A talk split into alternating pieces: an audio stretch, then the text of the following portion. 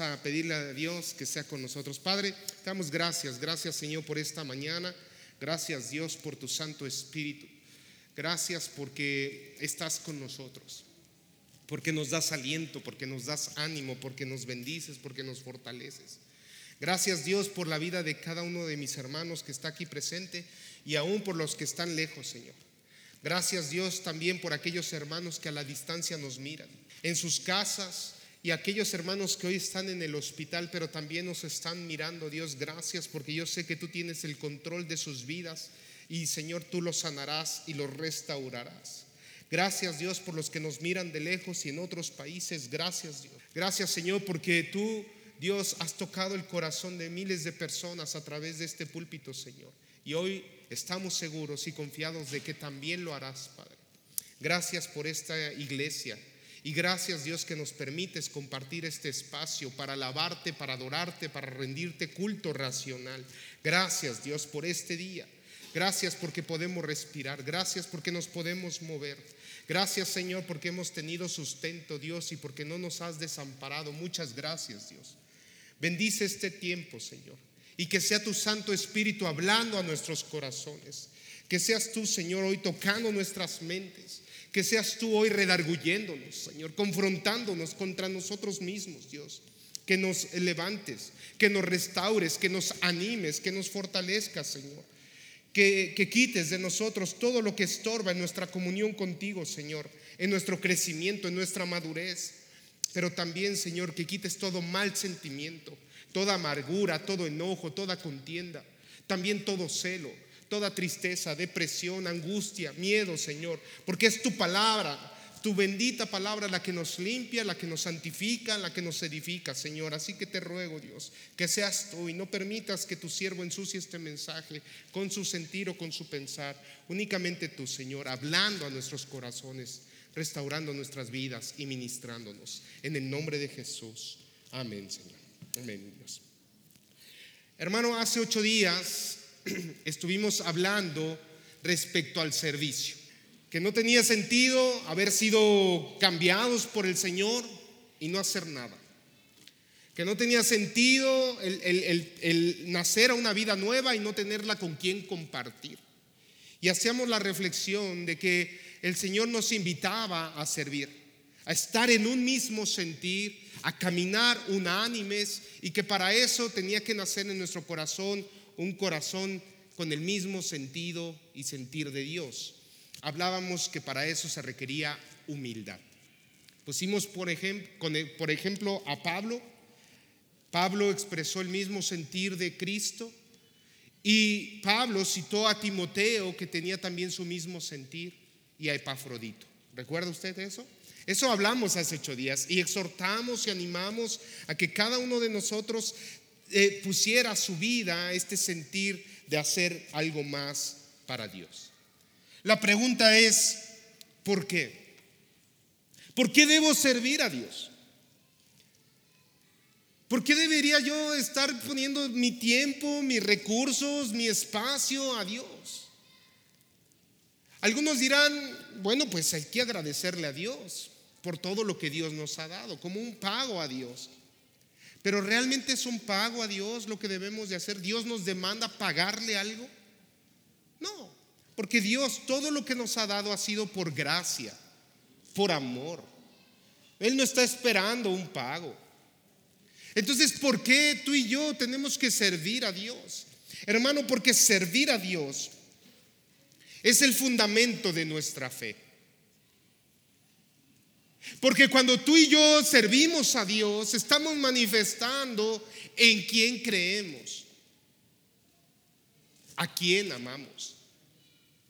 Cada vez que usted y yo disponemos un tiempo y lo apartamos para el Señor, ya sea para orar, ya sea para leer la Biblia, ya sea para ayudar a otros, para servir, hermano, usted y yo estamos poniendo por manifiesto nuestra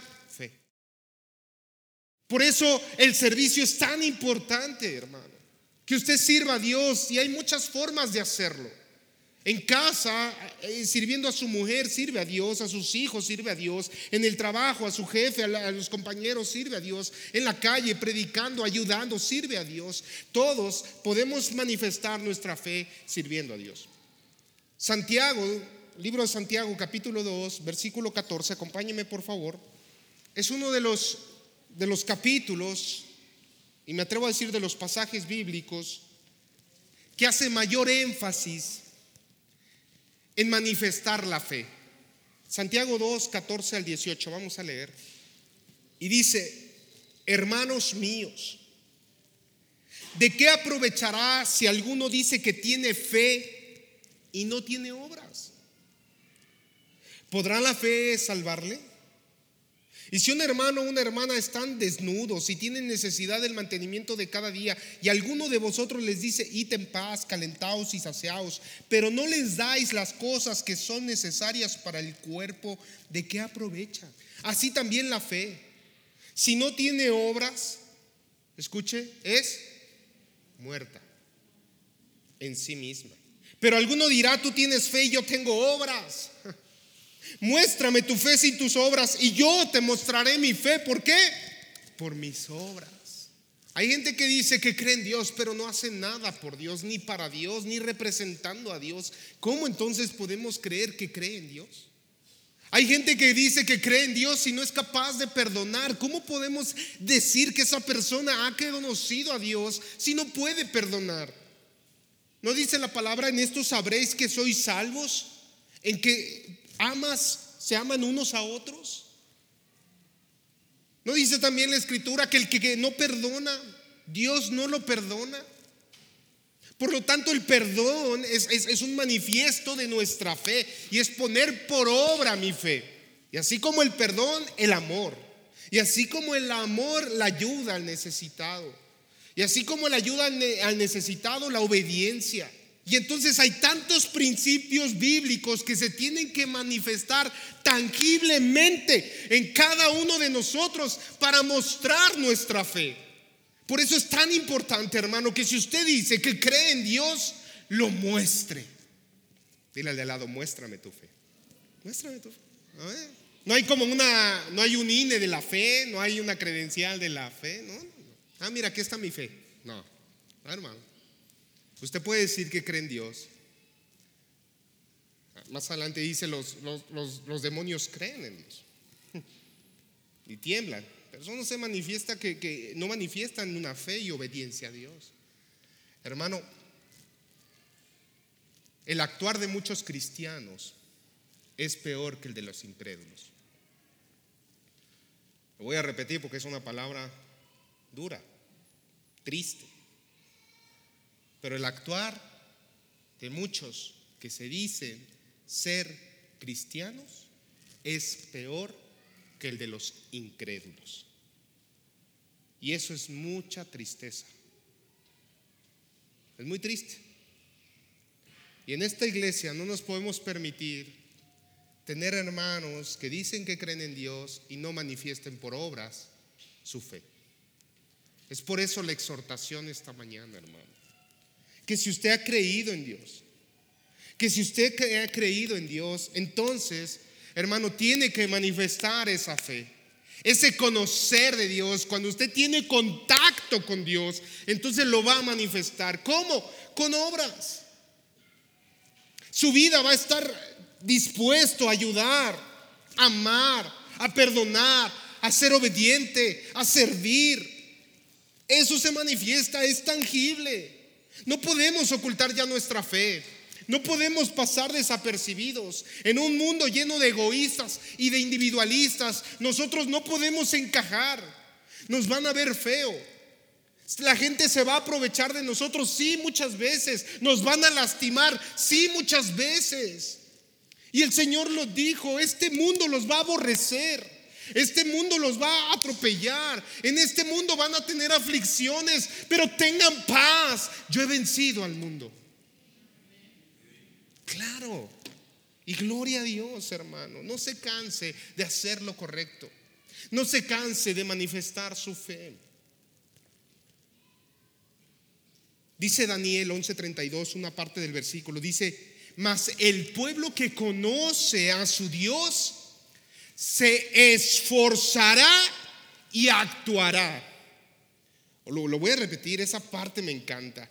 Mas el pueblo, estoy leyendo Daniel 11:32 por si alguien lo quiere memorizar.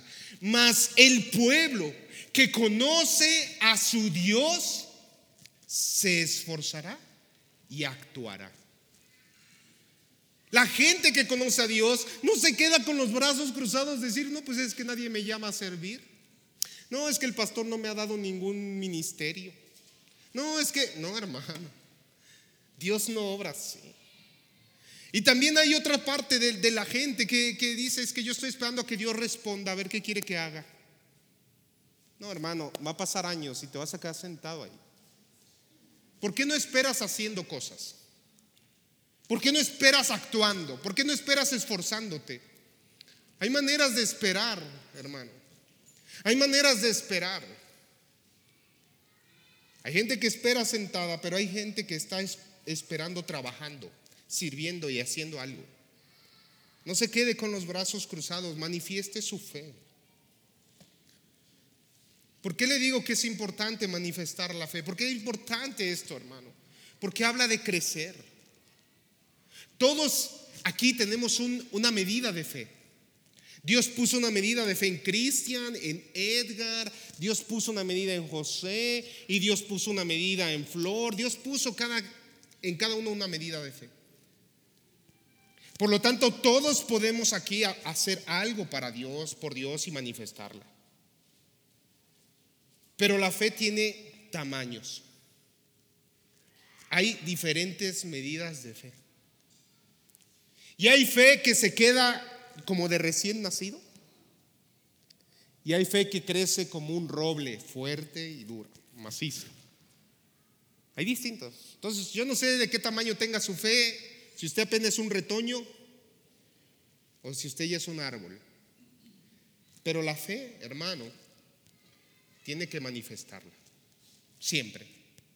Y si usted quiere fortalecer su fe, tiene que poner por obra a trabajar esa fe. ¿Y cómo la va a poner por obra? Cumpliendo los principios de Dios, sin importar las consecuencias. Y espero ser claro en este mensaje y transmitirle esta verdad. Hay un pasaje en el Nuevo Testamento, en el Evangelio, bueno, está narrado en, en distintos evangelios, pero vamos a tomar el de Mateo, capítulo 17. Y es un pasaje eh, y versículos que comúnmente se explican, se exponen, pero a veces se exponen mal. Cuando hablan de la fe como un grano de mostaza, ¿recuerda? Que el Señor Jesús les dice, mira, si tuvieran fe como un grano de mostaza, y todos hemos visto el grano de mostaza, y los que no los han visto, imagínenselo, es un granito, chiquitito, que se puede tomar entre las yemas de dos dedos. Aquí. Dice que si tuvieras la fe como un grano de mostaza, entonces tú le dirías a ese monte, pásate de aquí y se pasará. Y estoy leyendo Mateo 17, por ahí del versículo 19 al 21. Y, y nada, dice al final, nada os será imposible. Y muchos señalan, si tuvieras la fe como un grano de mostaza, hermano, está mal expuesto cuando dicen que la fe tiene que ser de ese tamaño. No. El grano de mostaza es una semilla que cuando tú plantas es la flor silvestre más grande que existe. Empieza así, termina así. Lo que el Señor Jesús estaba diciendo es que si tú tienes una fe que crece de tal manera que se robustezca, que se fortalezca. Entonces, nada, hermano, escucha, o será imposible. Pero si te quedas así con la gran mostaza, ¿qué pasó con sus discípulos? Porque aquí está la explicación. Momentos antes Jesús había tomado a tres discípulos, había tomado a, a Pedro, a Jacobo, a Juan, y se los había llevado a un monte alto, dice la palabra. Y hay un momento en donde Jesús ahí viene el momento de la transfiguración. ¿Recuerda ese pasaje?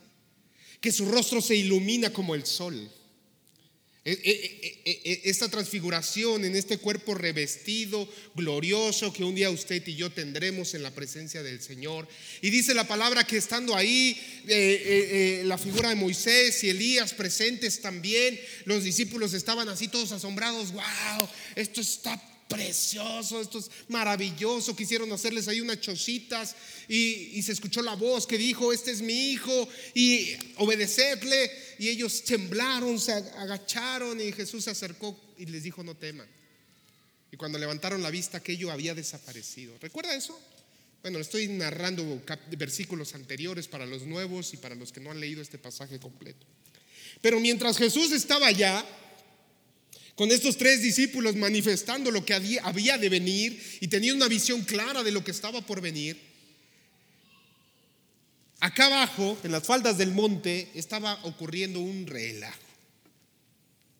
Sus otros discípulos, que se habían quedado a cargo, y quiero llamarle a la iglesia, hermano, tenían problemas porque habían venido con un endemoniado, un joven endemoniado. ¿Y qué ocurrió? Dice que no podían ellos liberarlo. Cuando ven a Jesús, el Padre se acerca y dice, por favor ayúdame. Traje a mi hijo que sufre de estos ataques hace mucho tiempo y lo traje a tus discípulos, pero tus discípulos no pudieron hacer nada. ¿Y qué contesta Jesús?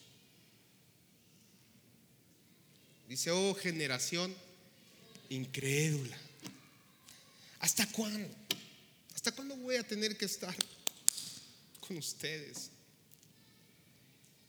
Después de reprenderlos a ellos, reprendió al demonio y ¡fa! Se fue. Quedó sanado. Y dice aquí, versículo 19, Mateo 17, verso 19 que entonces los discípulos de Jesús aparte dijeron, ¿por qué nosotros no pudimos echarlo fuera? ¿Por qué? Y aquí viene la respuesta. Por vuestra poca fe. O sea que hay poca, sí. ¿Hay mucha? También. ¿Hay débil? Sí. ¿No dice la palabra en Romanos 14.1, eh, soportaos a los débiles en la fe? O sea, hay, fe poca, hay fe débil, hay fe chiquita, sí, claro. Por ahí partimos todo. Esa es la fe mínima para acceder a la salvación. Muchos aquí reconocieron a Dios, creyeron en Jesucristo, en el sacrificio en la cruz, dijeron, sí, amén, soy salvo por Él, mis pecados son perdonados. Ok, hasta ahí, hermano. Hay una fe chiquita. Y entonces el Señor les dice, de cierto les digo, que si su fe fuera como el grano de mostaza, y otra vez lo expongo, no chiquita como el grano de mostaza, porque ya les estaba diciendo que su fe era poca, sino que fuera una fe que qué, tenía que qué, que crecer, tenía que expandirse, tenía que eh, seguir madurando, fortaleciéndose. Esa fe tenía que pasar de ser pequeña a ser grande. Entonces, en ese momento le van a decir al monte, pásate de aquí y se pasará, y nada os será imposible. Pero este género no sale sino con oración y ayuno. ¿A qué se está refiriendo? No a los demonios, se está refiriendo a la generación incrédula. ¿Qué necesita esa generación para incrementar y hacer crecer su fe? Oración y ayuno. Necesitamos crecer nuestra fe, madurar nuestra fe. Pero ¿cuánto tiempo oramos, hermano? ¿Cuánto tiempo hablamos con Dios? No me voy a meter al ayuno porque está más complejo. A usted le gusta comerse nota desde aquí. Una bien cachetona. Nos gusta. Pero hermano, hay, que, hay que crecer en la fe. Hay que crecer en la fe. Mire lo que dice segunda de Pedro, capítulo 1, versículo 5 al 9.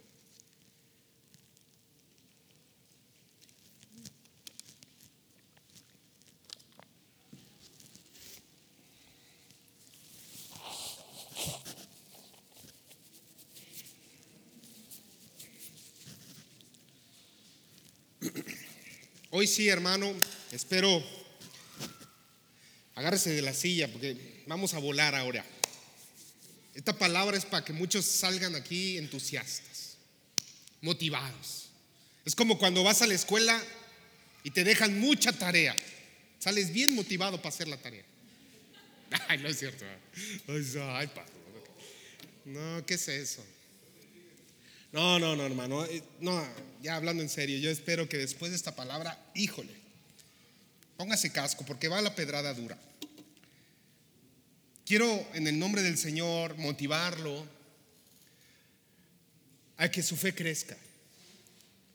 Pero para que esa fe crezca, Dios pone el, querer como el hacer, pero dice la palabra aquí en Pedro, segunda de Pedro, capítulo 1, versículo 5, vosotros también, poniendo toda diligencia por esto mismo, ¿qué, a quién está hablando Pedro? A la iglesia.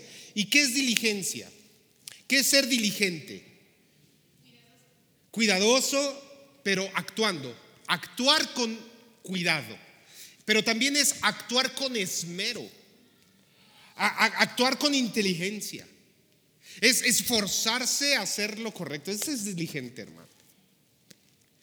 Dice, poniendo toda diligencia por esto mismo, añadid a vuestra fe virtud.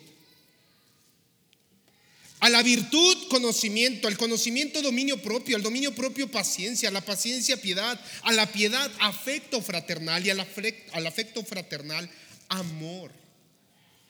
Porque si estas cosas están en vosotros y abundan, no os dejarán estar ociosos ni sin fruto en cuanto al conocimiento de nuestro Señor Jesucristo.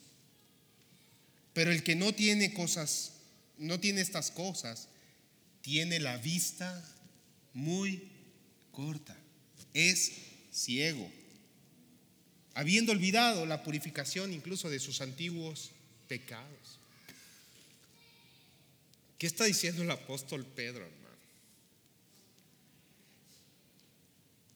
Hermano, tú ya fuiste salvo por la fe. Esa fe pequeña te ayudó a que tu nombre quedara escrito en el libro de la vida y esa fe no fue tuya. Eso fue un regalo de, Dios. Por eso dice la palabra, somos salvos por, por, gracia. Y esto no de nosotros, sino de Dios, porque Dios puso ese, ese granito de mostaza en el corazón de cada uno de nosotros para que viniéramos a la iglesia y dijéramos, sí, yo creo en Jesucristo. Eso no nació de ti, eso nació de Dios. Pero el Señor entonces dice, yo ya puse la semilla, yo ya la planté en tu corazón. Yo ya puse la fe suficiente para salvarte, pero de aquí en adelante, a donde lleves tu fe, depende de ti también. Yo ya te pagué la escuela, yo ya te inscribí, yo ya pagué la colegiatura, ya te compré tus útiles y tus uniformes, hasta los mandé a bordar con tu nombre. De cómo salgas, de cómo termines, de cuánto estudies, de cuánto te comprometas, depende de ti. Wow. Pastor, lo que me estás diciendo es que la responsabilidad para incrementar la fe proviene de mí. Es una labor sinérgica con el Espíritu Santo, pero sí, tú tienes mucho que hacer. También depende el púlpito de donde te congregues y las palabras que te, que te enseñen. Hay iglesias en donde dicen, no, tú no haces nada, Dios hace todo por ti. No, hermano. Sal de esas doctrinas, eso es falso. Dios es soberano, eso es indudable. Pero Dios está demandando que con diligencia hagamos algo por nuestra fe. Que pongamos algo más a nuestra fe.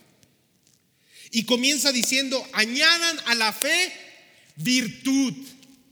¿Y qué es virtud? Ahorita lo hablaba con Fernanda aquí.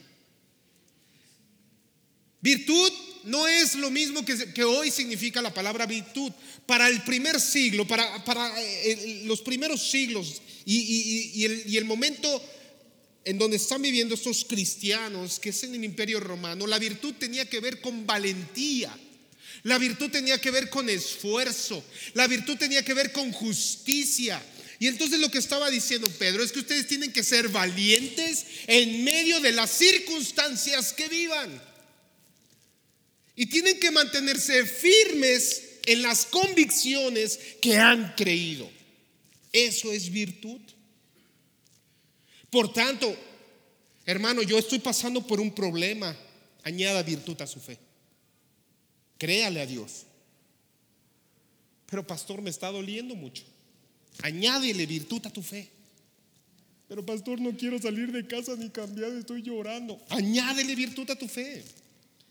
Báñate, cámbiate, sal de tu casa, levanta la cara. No estás derrotado. Más que vencedor en Cristo Jesús, recuérdalo. Añade virtud a tu fe. Pero pastor, tengo miedo. Y si la cosa no sale como yo quiero. Hermano, añade virtud a tu fe. Pero pastor, y así. Hermano, no. Tienes que crecer. La gente se molesta cuando viene y cuenta un problema y le decimos, ore hermano. Ay, nada más me mandan a orar. Yo pensé que esto iba a ser como, vaya, haga esto, haga A, B y C. No, hermano. Si nosotros somos solo instrumentos del Señor, no somos Madame Sassou ni esas cosas. Tampoco jugamos a ser el Espíritu Santo, mucho menos podría atreverme a hacer eso. El único que te va a dar fortaleza, ¿quién es? El Señor. El único que te va a consolar, ¿quién es? El Señor. El único que te va a animar, ¿quién es? El Señor. ¿Quién va a quitar tus miedos? El Señor. ¿Quién te va a librar de los problemas? El Señor. Hermano, nosotros somos instrumentos y tal vez somos el medio para hacerte llegar la solución, pero no somos el remedio. Eso lo depende de Dios, todo proviene de Dios, nada de nosotros, todo es el Señor. Y Dios va a usar y va a mover personas cristianas y no cristianas para resolver tu problema, hermano. Pero es Dios. Entonces, ¿qué tienes que añadirle a tu fe hoy, hermano? Virtud. Y si hoy está pasando tal vez por una situación económica difícil o porque no tiene trabajo, hermano, usted levante la cabeza, párese, porque si tiene un trabajo, su trabajo es buscar trabajo. Así que sálgase de, de, la comodidad, levántese temprano como si se fuera a trabajar a la oficina, se viste, se cambia y ahora le voy a ir a trabajar. Ese es su trabajo. Nada de que, pues para que me llamen. Ya eché muchos currículums, a ver quién me... No, hermano. Añádale virtud a su fe. Póngase las pilas, hermano. Ahí a los jóvenes. Y yo con mis hijos batallo, porque luego, ¿cuándo son tus exámenes? Ay, falta mucho. Quieren ser estudiantes literal en la palabra, estudiantes, un, estudiar un día antes. yo le digo, no. Añádele virtud a tu fe. Luego andas, Dios, ayúdame en el examen. Pues sí, pues sí, no te dio tiempo de estudiar. Pero te estoy preguntando dos semanas antes, ¿cuándo son tus exámenes? Porque yo, yo ya pasé por ahí, yo sé qué es eso. Uno tiene que estar preparándose diario, diario, diario. Y es añadirle virtud a nuestra fe.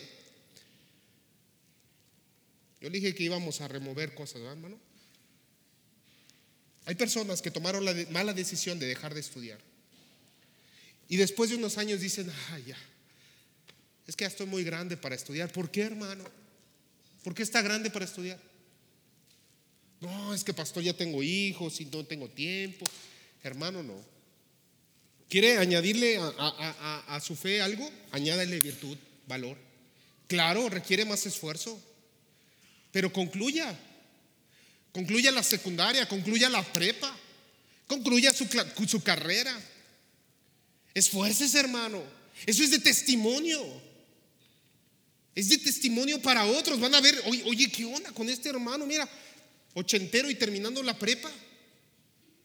¿No es virtuoso esas cosas? ¿No hasta salen en las noticias? Un abuelo ahí graduándose de doctorado dice, no, ay, miren, ya para qué, ¿no? Uno piensa, pero no es ya para qué, es, es lo virtuoso que hay detrás de eso. el de ser ejemplo, el de esforzarse, el de hacer algo más, hermano.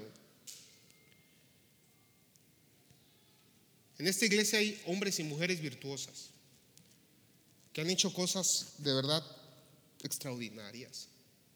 Pero a veces nosotros nos conformamos pensando que estamos bien como estamos, hermano. Eso no es virtud. La virtud no tiene nada que ver con ser una persona conformista.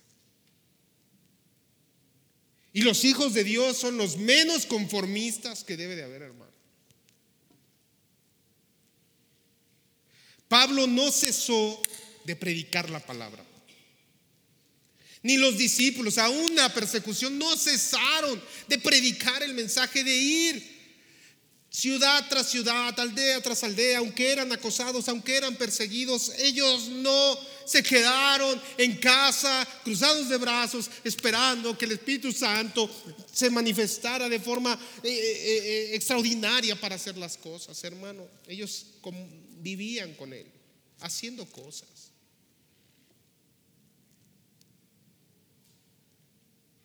Mi fe va a crecer en la medida que le añada, ¿qué? Virtud. Virtud. Así que si en algún momento en su vida se siente estancado, con no avanza, hermano, su fe se ha quedado ahí. ¿Qué puede hacer? Añádale virtud. Sea valiente, haga cosas que no ha hecho. Comience a hacer algo más, algo nuevo. Desafíe su fe. Ah, su fe está cómoda ahí, no, no hay que creer mucho. Para lo que vivimos, no hay que creer mucho. Si nada más me paro de la cama al baño y del baño a la cama, pues no hay que hacer mucha fe. eso no se necesita fe, hermano. Bueno, un poquito para levantarse de la cama y luego...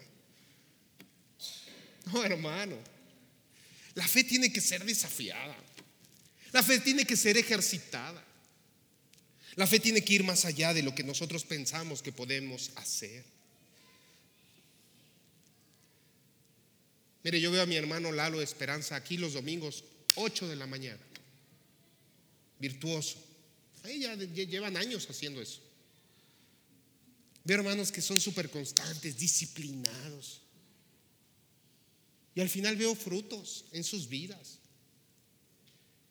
Hermanos que vienen de más lejos. Ahí está Patti que viene desde la Jusco y es así, firme en esas convicciones.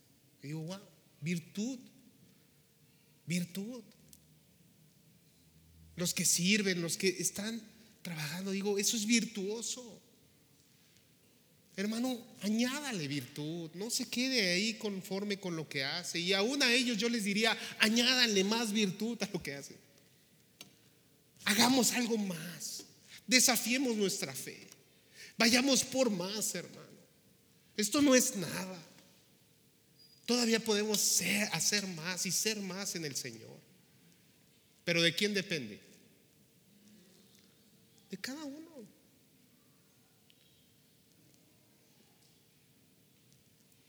Es bien fácil echarle la culpa al pastor. Dice, es que el pastor no me dice, no me deja, el pastor no me... Hermano, ¿yo qué? Usted puede hacer mil cosas acá, mil cosas. Lo que usted quiera hacer acá lo puede hacer. Claro, en obediencia, respetando la sana doctrina, no vaya a hacer cosas que no. Pero puede hacer lo que quiera. Lo que se imagine, hermano. Pastor, tengo una idea y siempre me vienen con muchas ideas, pero quieren que yo haga las ideas de ellos. Pues ¿por qué? Yo hermano, qué fabulosa idea. ¿Y cuándo empiezas? Ah, no, yo pensaba que usted lo pudiera. No, yo, tengo mi propia virtud, hermano. Añádale virtud a la tuya. Y cada uno trabajando, hermano. Amén. ¿Está conmigo? No es regaño, eh, respire así. Ah, esto es para su vida personal. Para que viva con fe en su vida personal. Imagínese que se levante los varones en su casa, que digan, a ver, familia, a partir de ahora, todos los días, 6 de la mañana, oramos juntos, sí, amén. Ay, sí, ya veo a los hijos. Ay, sí, papá, sí. Te dura el entusiasmo un día, ya mañana se te olvida. Porque así nos ven, hermano. ¿Cuántas veces has empezado algo y no lo has terminado? Habla a los varones, ¿eh? con tu propio testimonio, que dices, ahora sí voy a hacer ejercicio, nada más lo haces un día y, y se te olvida. Con tu estudio, con el invitar a la familia, con el hacer, hermano, no. Añadirle virtud es disciplina, es ser valiente, es permanecer. Levántese, hermano, levántese, hermana. Levántense, jóvenes en, jóvenes, en el Señor. Seamos virtuosos. Y dice, a la virtud hay que ponerle qué? Conocimiento. No nada más es ser valiente, no, yo soy valiente por, por ser valiente y como el borras, ¿no? Me aviento. Ahí voy, voy a experimentar mi fe. No, no, no, espérate, hermano, ¿no? Antes de hacer cosas, sí añádele conocimiento. Esto aplica para el Señor claramente. Hermano, estudiemos los principios de Dios. Mire, el mundo ha ocupado la palabra de Dios para enriquecerse a sí mismo. Principios financieros, yo estudié economía, han salido de la palabra del Señor. Principios y modelos comerciales, es decir, de ventas, han salido del Señor. ¿A poco Pastor Jesús vendía así? Y la gente ha, ha, usado estos principios para enriquecerse, no para, para robustecer el reino, no, no, no, para sí mismo. Mire, si usted no me cree, le voy a dar nada más para que, para que cache. ¿eh? Hay una, hay, un, en Estados Unidos, el grupo de vendedores más famoso en Estados Unidos se llama la Mesa del Millón de Dólares. Es gente y agentes de seguros, agentes que venden de finanzas, financieros, comerciales, de distintos productos y servicios. Dentro de sus estrategias comerciales están que el principio de la venta es identificar la necesidad del cliente porque es más fácil que el cliente te compre cuando sabe o siente que necesita el producto. Eso dice. ¿Saben de dónde sacaron eso? De la palabra del Señor. De la palabra del Señor. ¿Qué hacía Jesús con la gente? ¿A qué venía a cubrir? Sus necesidades. Ese fue el éxito del ministerio de Jesús. La gente salía a oír lo que decía y a ver lo que hacía. Bueno, estos hombres listos dijeron, ándale, ya sabemos qué vamos a hacer con la gente. Vamos a satisfacer sus necesidades y seguro nos compran. Principios bíblicos sacados en el mundo material para enriquecerse. Conocimiento. Ahora no le estoy diciendo, póngase a leer la Biblia para hacerse rico. No le estoy diciendo eso, hermano. Sí, ya, había algunos diciendo, ah, ¿qué otro secreto habrá por allá? No, hermano, no, no con esa mente. Lo que le estoy diciendo, hermano, es que usted tiene que aprender a escudriñar, a crecer en el conocer de Dios.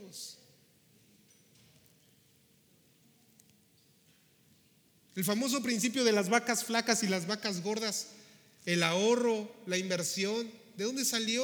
También de acá, hermano. Bueno, ya no me voy a extender porque no es predica de finanzas ni hablar del tema, pero lo que le quiero decir es, crezca en el conocimiento, añádale conocimiento a su virtud. Y entonces, hermano, no solo será un hombre justo, valiente, esforzado, sino una persona que hablará con plenitud, con sabiduría. No hablará por hablar, no dirá las cosas sin sentido, sino que todo lo que salga de su boca tendrá una dirección y esa dirección apuntará al Señor. Pero añada conocimiento, no puede usted andar por la vida eh, cachando los refranes del mundo, cachando las experiencias de otros. No, hermano, si usted es portador vivo de la palabra que ha sido puesta en sus manos, léala. Es que pastor no le entiendo, pues léala más. No dice, mi pueblo pereció, ¿por qué? Por falta de qué? De conocimiento. Todo está ahí, dice el Señor. Todo está ahí. Se lo revelé. Dos mil años antes, ¿qué, qué más quieren? Es que no sé qué hacer, pastor. Es que ya no sé qué hacer con mis hijos. Hermano, añádale conocimiento, por favor. Es que a mí me gusta cómo usted lo explica, pastor. Está bien, hermano. Eso es el domingo y los demás días, ¿quién se lo explica? No, pues pongo la repetición de la prédica del domingo. No, hermanos. Si no es memorizar textos bíblicos, no es el rosario. No es por memorizar oraciones, hermano. Usted tiene que estudiar. Tiene que leer. Cultivarse. Hay una palabra que no entienda, pues voy al diccionario. Hermano, añádale virtud. Esfuerzo. No, si quiere yo como por usted, le mastico y se lo paso. Ya nada más usted le hace así, mm, ya. Ahí sí no, ¿verdad? Hermano, perdón porque sea tan descriptivo, pero es que así pasa también en lo espiritual. No, hermano, no se conforme con esto. Esto es, e, e, esto es nada más así como cuando empieza la, cena y, traen los canapés. ¿A poco usted se llena con el canapé? No, usted está esperando que saquen la comida, en serio. Eso nada más es la botana. Es nada más para matar el hambre, pero no es la comida. ¿Dónde se obtiene el conocimiento en serio?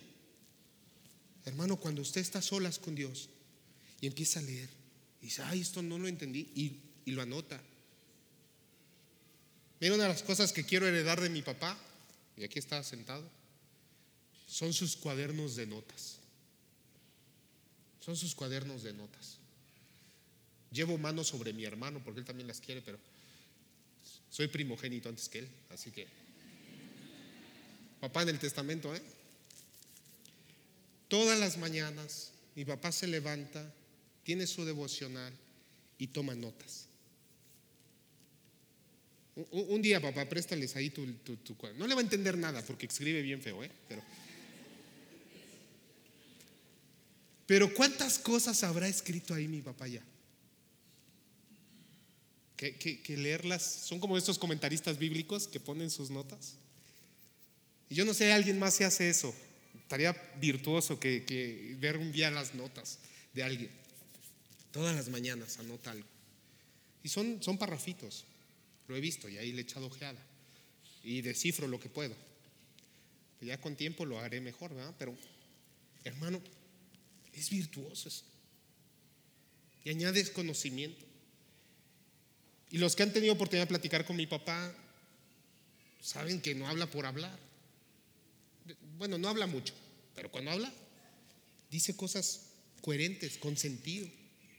Pero no crean que eso viene de, ay, así nació, tiene unción. No, hermano. Sino que le ha añadido a su fe, ¿qué?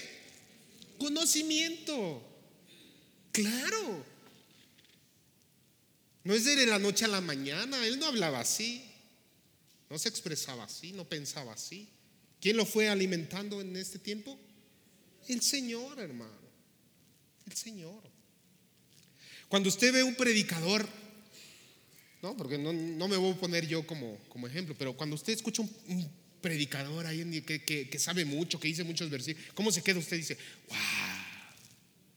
Y lo admira, ¿no? Hermano, en lugar de admirar lo que él ha ejercitado, pues ejercítelo usted. Ejercitos. Es como cuando usted ve un gran futbolista ahí a Messi haciendo dribblings y toda la onda, y usted quiere hacer lo mismo, pues, pues ejercítelo, trabájelo, entrénelo. Es lo mismo. Hermano, añadamos conocimiento a nuestra fe. Y entonces la fe que va haciendo, va creciendo. Mi fe, ahora le añado valor, valentía, esfuerzo, crece. Y yo no solo le añado esfuerzo y valentía, sino ahora le añado qué? Conocimiento. Y entonces el, arbolito y ese, e, e, e, ese, retoño se va haciendo qué? un silvestre acá más grande. Ahí vamos haciendo crecer el jardín o no. Y al conocimiento que hay que añadirle, dominio propio. Ya di una predicación de dominio propio, no me voy a meter ahí. Si usted la busca en YouTube, ahí la busca, dominio propio, échesela. Pero voy a hacer un resumen de extracto. Dominio propio, hermano.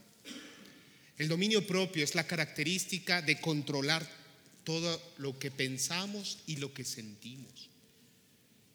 Y dice la palabra, es tan hermoso esto que dice la palabra, que es más valioso para Dios aquella persona que domina su espíritu que el conquistador de ciudades. ¿Qué tan difícil es controlar las emociones? ¿Qué tan difícil es controlar los pensamientos? ¿Qué tan difícil es eso que Dios dice, el que logra eso, el que ejercita dominio propio sobre lo que siente, sobre lo que piensa, sobre sus deseos, ese es un hombre valioso delante de mí. Es parte del fruto del Espíritu la templanza, dominio propio.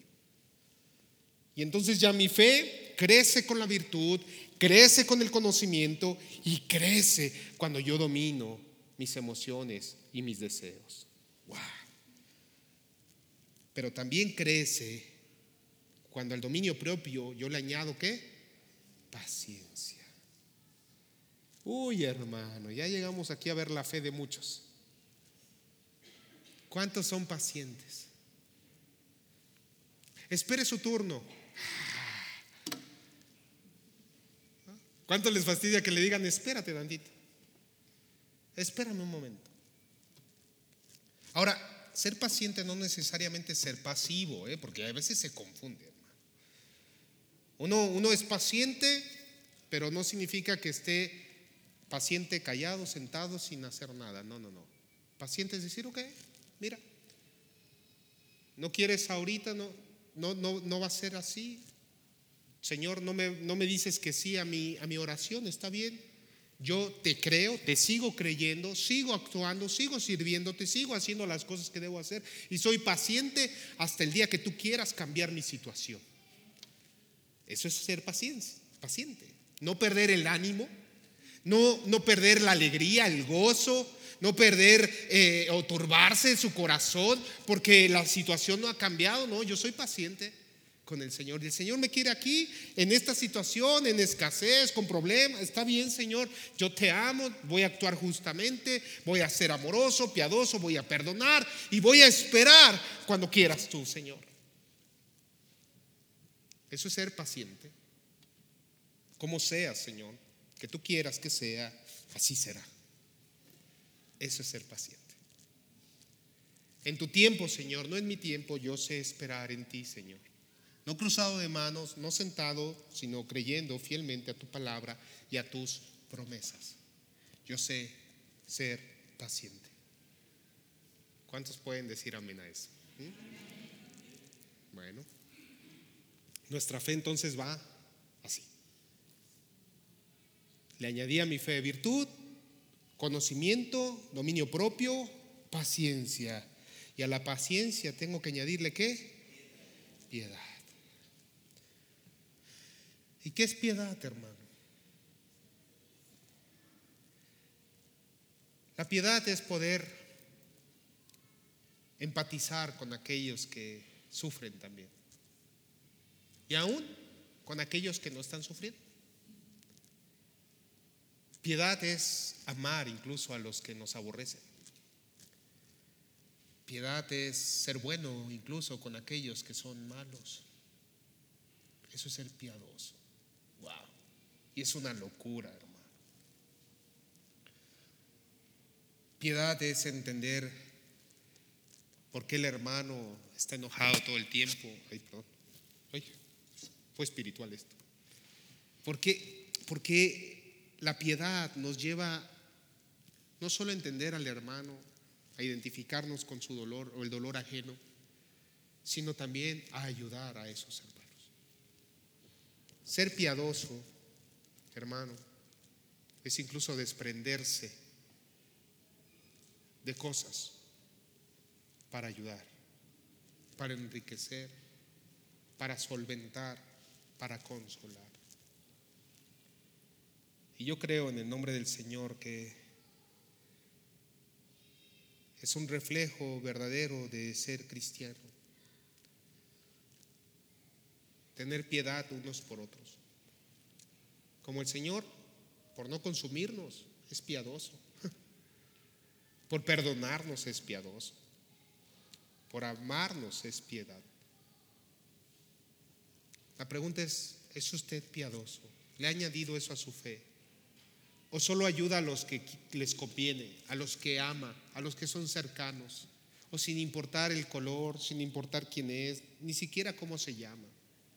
Usted ve algo que lo mueve y lo hace. Tiene alguien y se mueve y le ayuda. Hermano, eso es piedad desinteresadamente mostrar afecto, mostrar desinteresadamente un corazón ayudador, bondadoso. Eso es piedad. Piedad no es vengarse. Piedad es amar. Es piedad.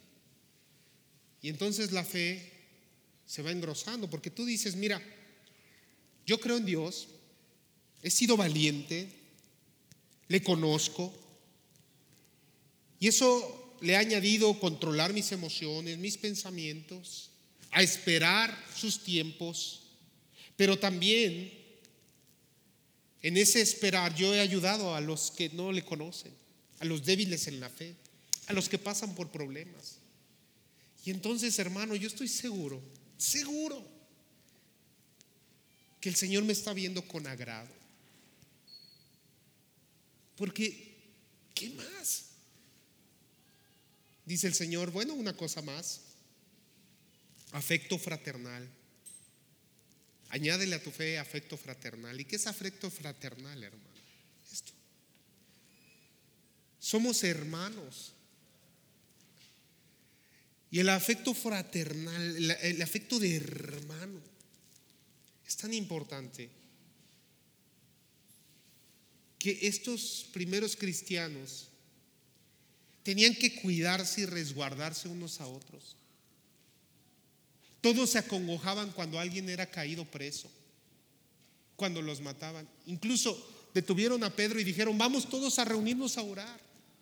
Y es como si aquí nos pasara algo y dijeran, oye, este, eh, los hermanos ahora se van a Mérida, vamos todos a orar, vénganse, vamos a bendecirlos con amor fraternal. Y aunque estén en los ¿y ellos quiénes son? Parecen nuevos, ¿no? No, hermano, son de la iglesia. Somos de nosotros mismos. Y ahora que venga el aniversario y que vengan de Toluca y que vengan de otras iglesias, usted hermano dice, ah, son mis hermanos. Genuinamente con un afecto que fraternal. Tal vez usted no ha vivido esta experiencia porque en su familia sus hermanos ya ni se hablan, nada más se andan peleando la herencia. O, hablan puro chisme y se andan peleando que el sobrino, que el tío, que la... No, ya se armó la bronca, que mejor no nos reunamos. Hermano, eso es del mundo. La iglesia, lo que pide el Señor es un afecto fraternal. Que nos veamos con gusto. No que digan, ay, ya vino aquel hermano que, ay, cómo me cae mal. No, hermano. Imagínate si te cae mal aquí, ¿qué crees? Eternamente lo vas a ver en el cielo. Uh. Uh. Y para que se te quite, Dios lo va a poner de vecino tuyo. Uh. Ahí en, la casita de al lado, ahí va a estar. Así que ten cuidado. Mejor de una vez practica el afecto fraternal aquí, para que llegues en paz allá con todos. Y al afecto fraternal, ¿qué dice? amor. Wow, Dios es amor. Dice, mira, ya vas a llegar a la plenitud, que es el amor. Ah, no voy a escribir el amor, se entiende qué es el amor. El amor es lo que hizo el Señor en la cruz por ti, por mí, dio su vida por nosotros. El amor, eh, eh, hermano, dice, no hay mayor amor que este, que uno ponga la vida por sus amigos. Ese es, eh, ese es el amor. Ya es cuando uno dice, yo doy todo por ellos, por Él, por quien sea. Soy capaz de rendir mi vida por ti. Entonces eso ya, hermano, tu fe ha crecido a tal grado que es un roble y que nada la va a mover. Entonces ahora sí, voltea a ver tus problemas comparado con todo lo que te he dicho. Así, no, hombre, mis problemas no son nada. Lo que falta es que mi problema es del tamaño de mi fe. ¿Qué tengo que hacer? Tengo que acrecentar mi fe para que esta cosa se vea como una montaña y le diga, quítate, échate para allá. Y yo pueda quitar ese problema, pero el problema no es el problema en sí, el problema es mi fe. Mi fe no es del tamaño que debería ya tener. El tamaño de mi fe se ha quedado como una semilla mostaza y no ha crecido. Tengo que hacerla crecer. Y hoy es el día que el Señor te está diciendo, hermano, tú que nos miras, el Señor quiere que incrementes tu fe, que le añadas virtud, que le añadas conocimiento, que le añadas dominio propio, que le hagas crecer con paciencia, con piedad, con afecto fraternal y con amor. Dice la palabra que, que si estas cosas no las tenemos, entonces tenemos la vista muy corta. Nos hemos quedado ciegos. Nos hemos quedado con una fe pequeña. Por eso hay tantos cristianos mendigando. Por eso hay tantos cristianos apachurrados. Porque no han alimentado su fe. Usted ha llegado a una iglesia, hermano, que desafiamos nuestra fe constantemente constantemente. Tal vez no tenemos acá un espectáculo y pantallas LED y luces y así como no, hermano, porque eso no nos interesa. Esas son cosas que cautivan los sentidos. Y yo no quiero cautivar sus sentidos, yo no quiero que sus sentidos se distraigan en eso. Por eso las iglesias grandes o mega iglesias hacen eso. Porque quieren cautivar a las personas por sus emociones, por sus sentimientos. No, hermano, lo que debe cautivar tu corazón y tu vida es la palabra del Señor. Y tienes que estar centrado en la palabra de Dios. Y es la palabra del Señor la que limpia, la que purifica y la que incrementa tu fe. Quítenles esa iglesia, sus pantallas, sus luces, sus sillas cómodas. Quítenle eso, que se quedan? Están desnudas delante del Señor porque han desviado la vista de la gente en esas cosas que son externas y no se han preocupado por lo verdadero, por lo genuino, por hacer crecer la fe de las personas. Que eso es lo que nos va a sustentar en los últimos tiempos, la fe. Los que estén firmes, porque muchos serán engañados, aún los escogidos. Y mi labor como pastor de esta iglesia es Hermano, yo no puedo hacer crecer tu fe. Esa es tu labor, tu responsabilidad con el Señor.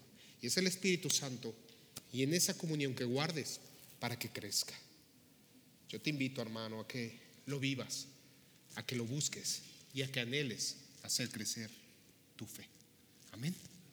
Póngase de pie, mi hermano, póngase de pie, póngase de pie, vamos a orar. Ayúdame, Edgar, por favor. Póngase de pie. Señor, te doy gracias. Gracias, Dios, por la vida de mis hermanos, por cada persona que está aquí presente, por cada hermano que, que ha tenido fe para congregarse. Señor, por cada persona que aunque su fe hoy sea como un grano de mostaza, esa fe lo mueve a venir, a levantar sus manos y adorarte. Señor, por, porque esta fe tiene que crecer, Dios. Esta fe tiene que, dejar de ser solo una semilla y tiene que robustecerse como un roble, Yo te ruego, mi Dios, que pongas esta convicción en nuestros corazones, que nos saques de nuestro estado eh, conformista, de nuestro estado, Señor, de, comodidad. Que no, que no nos quedemos estancados solo viendo los problemas, sino que venzamos esos problemas a través de hacer crecer nuestra fe. Dios nos hace falta, Señor. Compromiso para añadir a nuestra fe virtud, conocimiento, dominio propio, paciencia, piedad, afecto fraternal y amor. Te ruego, mi Dios, porque esto se ha añadido a cada uno de mis hermanos y que podamos crecer como iglesia en nuestra fe. Y que no seamos reprendidos como aquella generación incrédula, que porque por su poca fe no pudieron hacer algo, sino que al contrario, Señor, seamos como aquellos hombres o mujeres que tú reconociste que no habías visto tanta fe o grande fe como ellos, que te creyeron, que te siguieron hasta el final, que no se acobardaron, sino que en medio de esta tierra, Señor, fueron luz y sal, que se levantaron en medio de la oscuridad para ser luz resplandecientes para otros. Señor, tú nos has llamado a eso. Somos hijos tuyos. No nos dejes, Dios, en la comodidad. Ayúdanos a crecer nuestra fe. Espíritu Santo, haznos crecer en la fe, madurar en la fe. Guíanos, Espíritu de Dios, hacer lo que debemos de hacer y aún más. Aquí están nuestras vidas, las disponemos para que tú hagas con ellas lo que bien te parezca, Señor. Padre, te agradecemos por este tiempo, por este día, por esta hora. Gracias, Señor, por lo que nos has dado en esta mañana. En el nombre de Cristo Jesús. Amén.